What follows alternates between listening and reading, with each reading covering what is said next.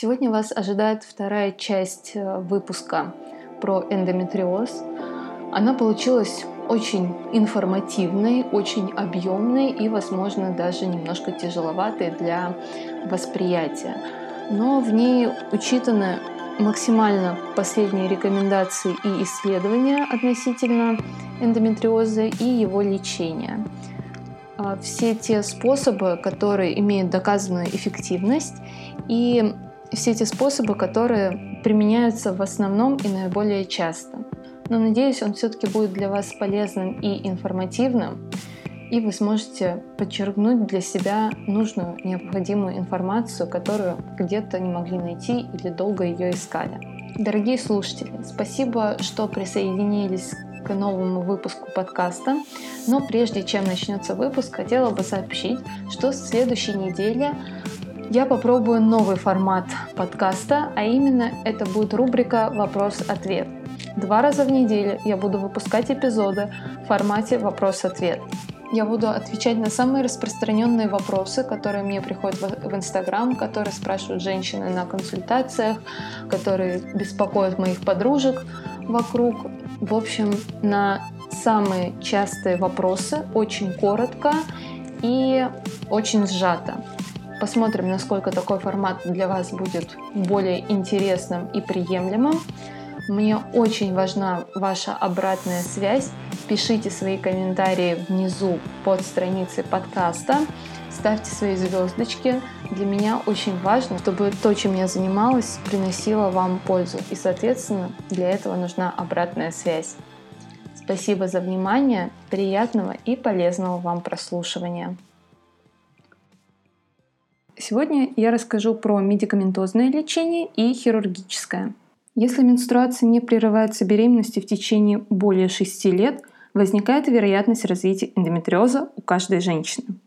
Именно так написал в 1972 году американский исследователь Рейни. Именно, по-видимому, столько лет иммунная система, отвечающая за репродукцию, будет сохранять постоянство внутренней среды, предохраняя таким образом организм от атаки эндометрия – Окончание периода полового созревания, продолжающегося в среднем 6 лет со времен наступления менархии, индивидуально для каждой женщины, но приблизительно это 18 лет. И именно этот возраст является сигналом для зачатия и вынашивания беременности.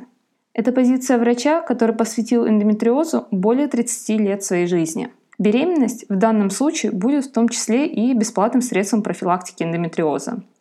То есть беременность и роды в возрасте 19-20 лет, оказывается, решают проблемы здоровья семьи.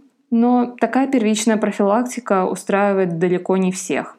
И при современном темпе и образе жизни такой способ профилактики достаточно сомнителен. Есть ли более подстроенная под современные реалии профилактика эндометриоза? Первичная профилактика направлена на защиту здоровых и бессимптомных женщин от развития эндометриоза. Из широкого поиска литературы по эндометриозу и первичной профилактике, а также по факторам, связанным с возникновением, распространенностью и развитием эндометриоза, обнаружены только данные об оральных контрацептивах и физических упражнениях для первичной профилактики. К сожалению, больше пока ничего не найдено. Если же все-таки профилактика не сработала, когда надо лечиться и какие есть способы? Лекарственные препараты могут использоваться только в том случае, если у вас есть жалобы и на УЗИ или МРТ есть подозрение на эндометриоз. Если по УЗИ вам поставили аденомиоз и пытаются резко посадить на гормоны и страшно запугивают, то, скорее всего, вам надо менять врача. Не назначаются данные препараты без симптомов. То есть, если вы сейчас не планируете беременность и есть тазовая боль и подозрение на эндометриоз по УЗИ, да, вам можно подобрать терапию. Абсолютно индивидуально. Если вы сейчас хотите забеременеть, приступайте к попыткам и не откладывайте беременность на год приема гормонов.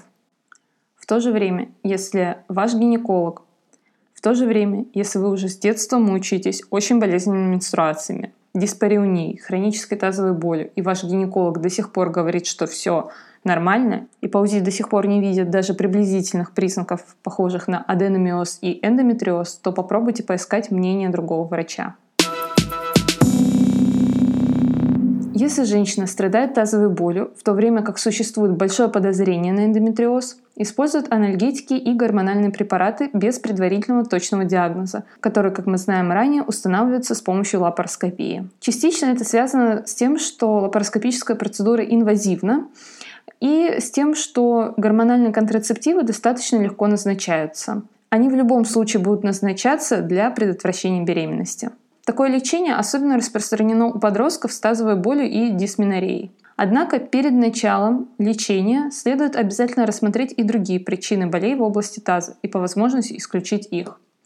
Обычная практика заключается в том, что если женщины не реагируют положительно на такое лечение, то проводится лапароскопия для исключения или диагностики эндометриоза. Тем не менее, ответ на гормональное лечение не всегда говорит о наличии или отсутствии эндометриоза. Утверждалось, что начало гормональной контрацепции у молодых девушек из-за первичных болезненных менструаций, первичной дисменореи, может указывать на диагноз глубокого эндометриоза в более позднем возрасте. Совершенно очевидно, что рекомендуя такое лечение симптоматическим женщинам молодым, можно вызвать задержку. Совершенно очевидно, что рекомендуя эмпирическое лечение таким молодым женщинам с симптомами – можно вызвать вышеупомянутую задержку в диагностике заболевания.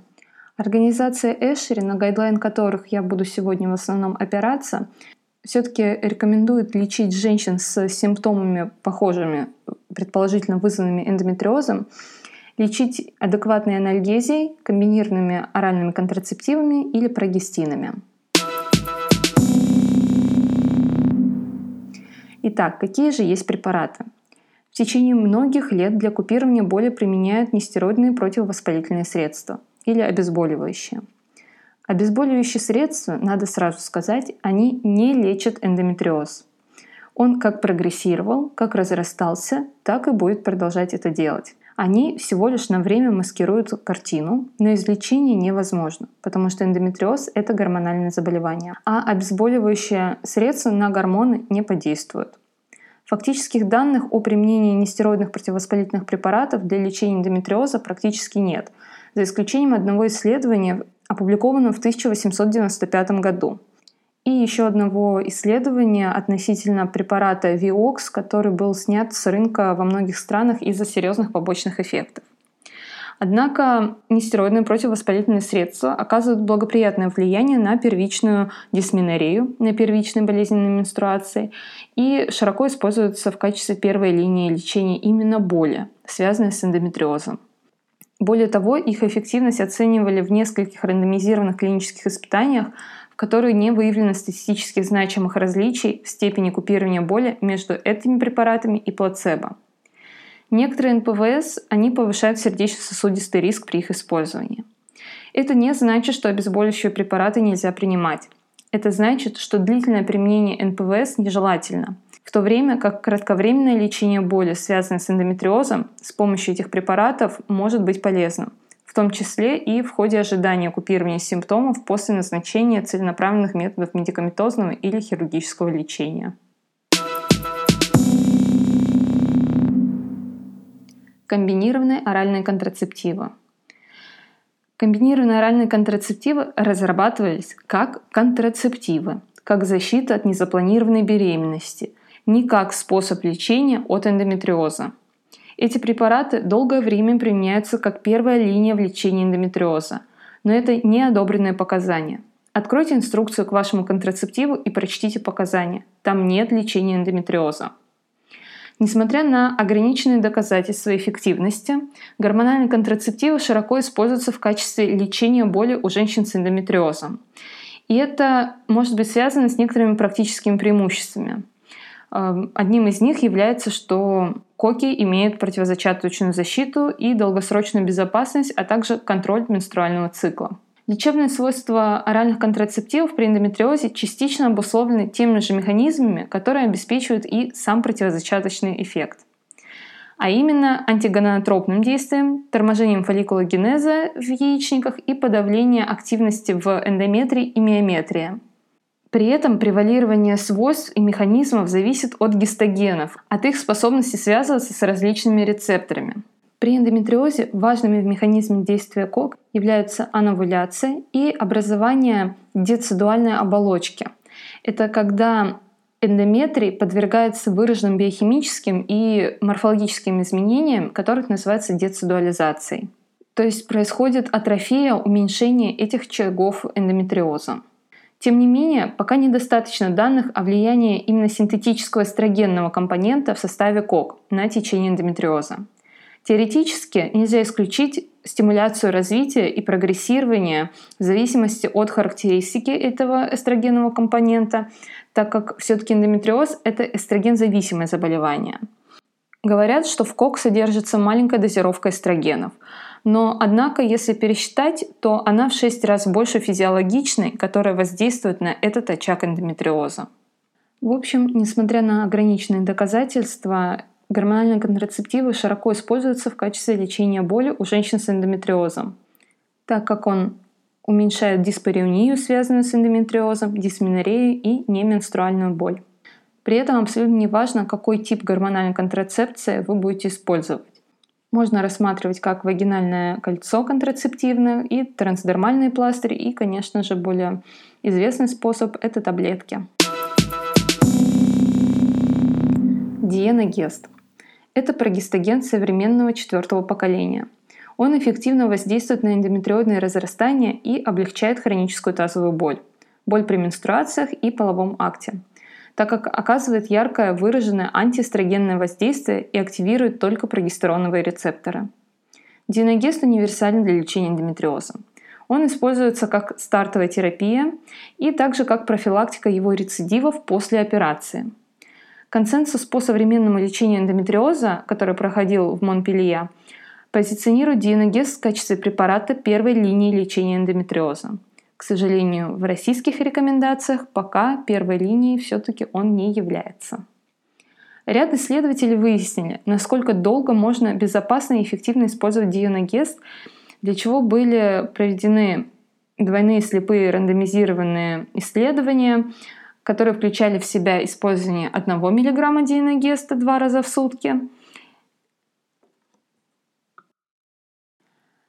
Ряд исследователей выясняли, насколько долго и безопасно можно использовать диеногест. Были проведены исследования, в которые включали использование 1 мг диеногеста два раза в сутки и 300 мг бутерелина три раза в сутки, утро, день и вечер. Эти два препарата во время отсутствия менструации были одинаково эффективны в облегчении всех пяти симптомов, а именно боли в животе, острой боли в пояснице, боли при дефекации, половом акте и при бимануальном исследовании на гинекологическом скресте. Авторами отмечалось также существенное уменьшение физической боли по определенной шкале. Меньше пациенток в группе диеногеста сообщали о приливах, но было больше жалоб о мажущих кровянистых выделениях из половых путей и число случаев так называемых кровотечений прорыва. Однако, чем дольше пациентка принимала препарат, интенсивность этих кровотечений снижалась по мере продолжительности лечения и не отразилась на показателях. Вторыми по частоте встречаемости были жалобы на головные боли и запоры но ни один из побочных эффектов не был пациентами оценен как серьезный для того, чтобы прекратить прием диеногеста.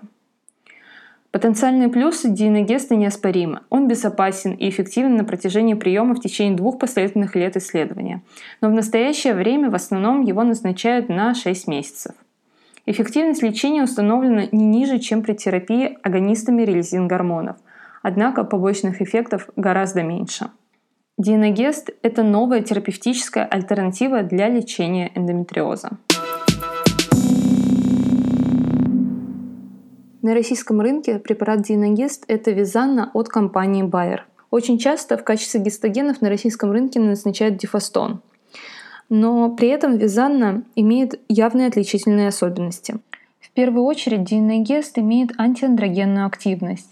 Кроме того, у диеногеза отсутствует минералокортикоидная активность. А это значит, что у препарата нет способности задерживать натрий, вызывать отеки и повышать артериальное давление. Кроме всего прочего,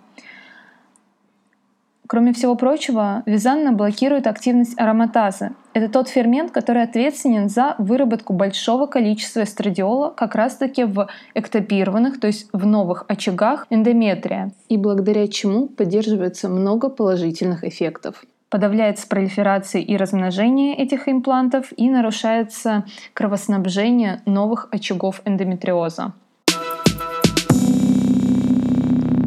Агонист гонадотропин релизинг гормонов. Эти препараты эффективны для облегчения боли, связанной с эндометриозом, но могут быть связаны с серьезными побочными эффектами, которые следует обсуждать и о которых стоит знать.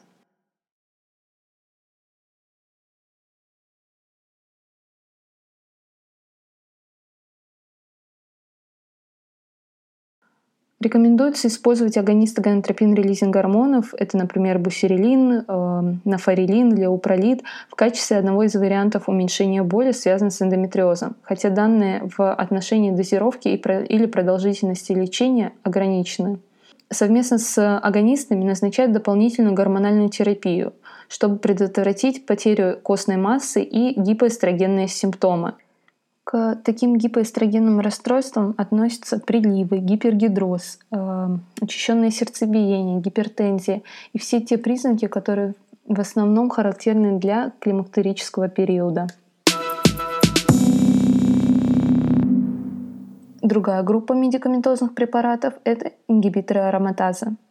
У женщин с болью от ректовагинального эндометриоза, не невосприимчивых к другому медицинскому или хирургическому лечению, врачи могут рассмотреть возможность назначения ингибиторов ароматазы в сочетании с пероральными противозачаточными таблетками, прогестогенами или агонистами гонотропин-релизинг гормонами, поскольку именно они уменьшают боль, связанную с эндометриозом.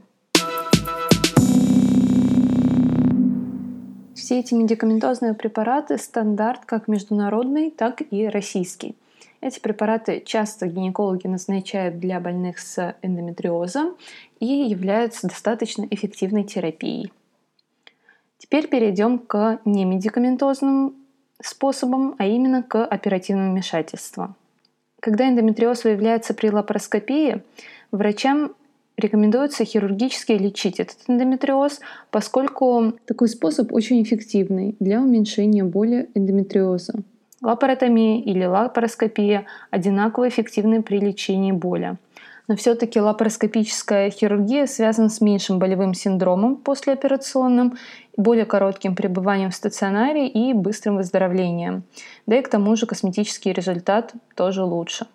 Врачи рассматривают несколько способов э, хирургического лечения. Это может быть абляция, а может быть удаление перитониального эндометриоза.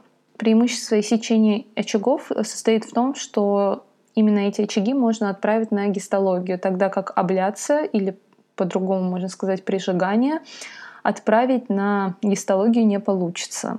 И более того, методы прижигания вряд ли подходят для прогрессирующих форм эндометриоза. Важный принцип в лечении эндометриоза состоит в том, чтобы один раз войти и вылечить эндометриоз и больше не заходить в полость.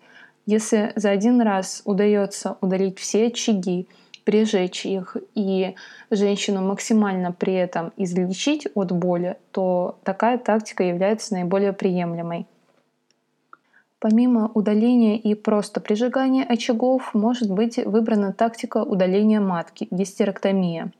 Конечно, этот способ приемлем только для женщин, которые уже выполнили свою репродуктивную функцию которые пополнили свою семью и не отвечают больше на консервативное лечение. Э, женщины должны знать о том, что гистерэктомия не обязательно излечивает симптомы или болезнь эндометриоза. Во время оперативного вмешательства возможна профилактика адгезии новых очагов эндометриоза и профилактика образования спаек. Наиболее активным методом считают, когда используют окисленную регенерированную целлюлозу при оперативной лапароскопии. Торговое название сюрджицель.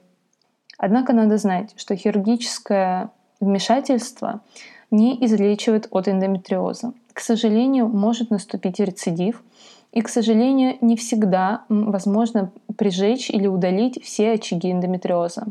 Порой они бывают настолько малы, что при взгляде камерой, при взгляде глазом, если используется лапаротомия, невозможно их увидеть.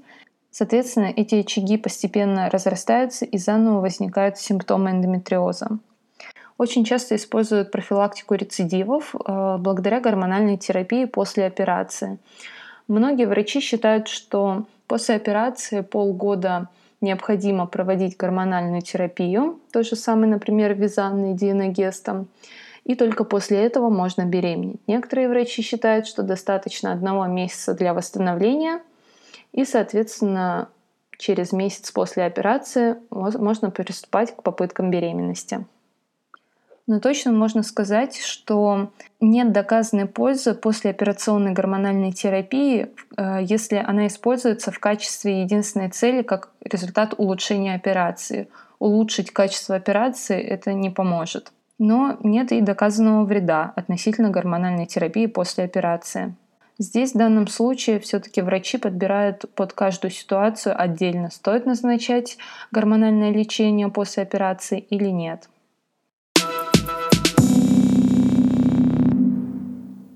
В Кохрановском обзоре у женщин с минимальным или легким эндометриозом данные показывают, что оперативная лапароскопия более эффективна, чем диагностическая и улучшает показатели наступления беременности.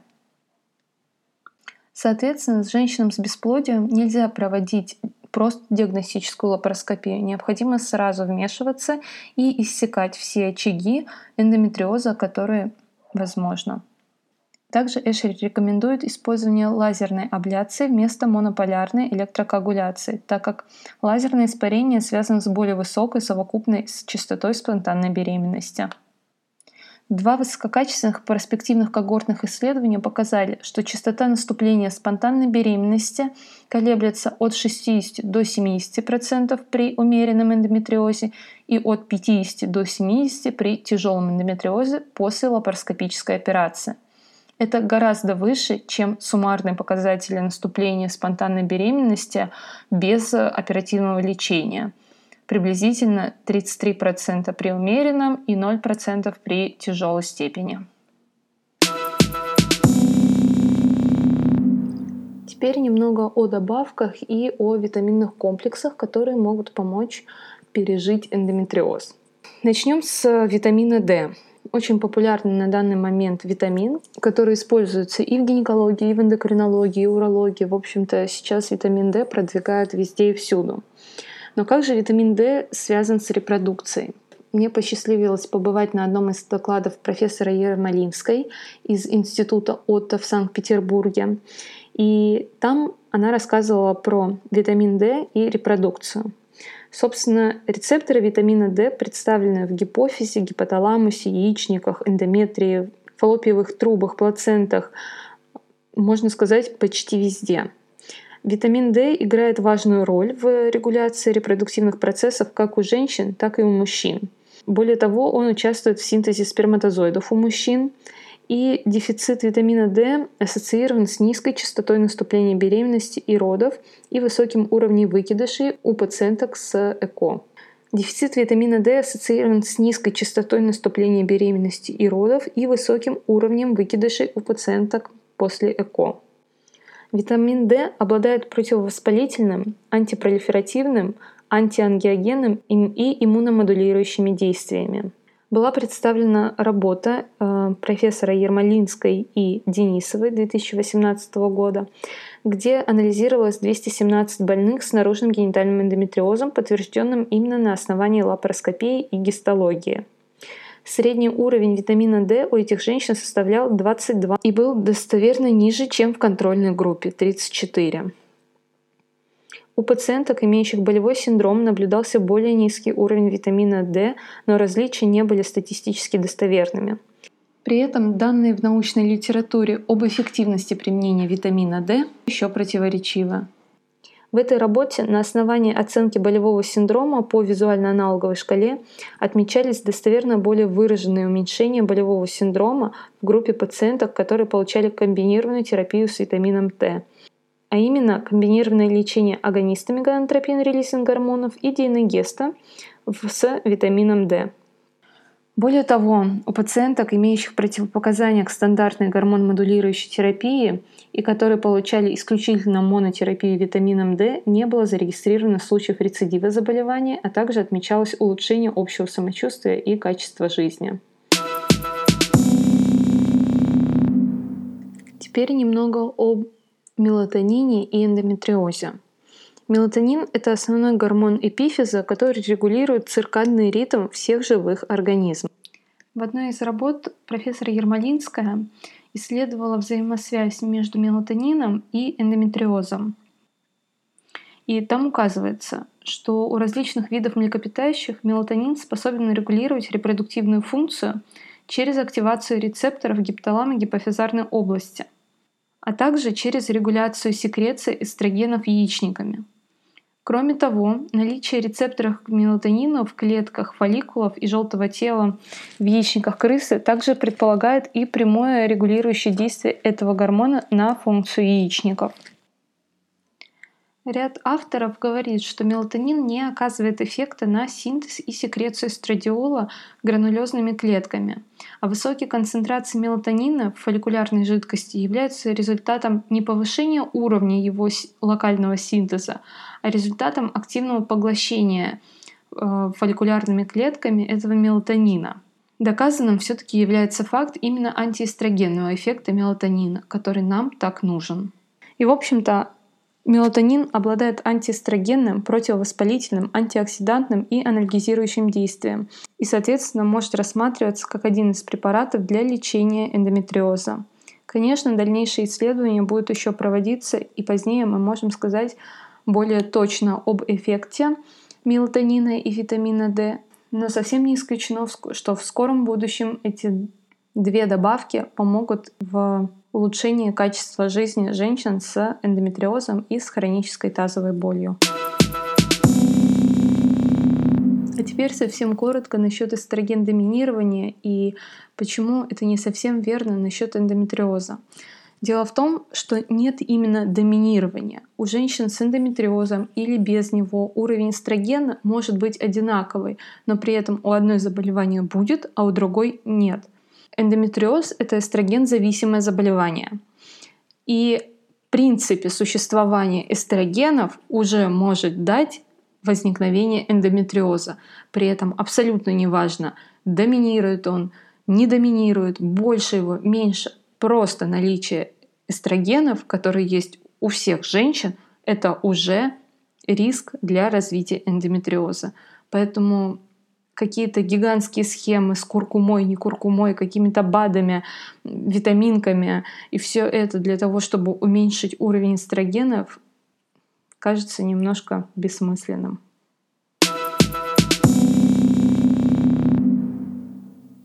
В международных рекомендациях говорится, что нет достоверных данных, которые показывают, что диета и определенные модификации с вашим питанием могут предотвратить либо уменьшить симптомы эндометриоза. Одно исследование показало, что высокое потребление зеленых овощей и фруктов было связано с более низким риском развития эндометриоза, в то время как более высокое употребление красного мяса было связано с более высоким риском. Собственно, это одно единственное исследование, и не было никакой связи между употреблением алкоголя, молока, кофе. Конечно, еще необходимы дополнительные исследования, которые позволят определить, есть ли взаимосвязь между диетой и питанием и развитии эндометриоза. Спасибо за внимание. До новой встречи. Пока-пока.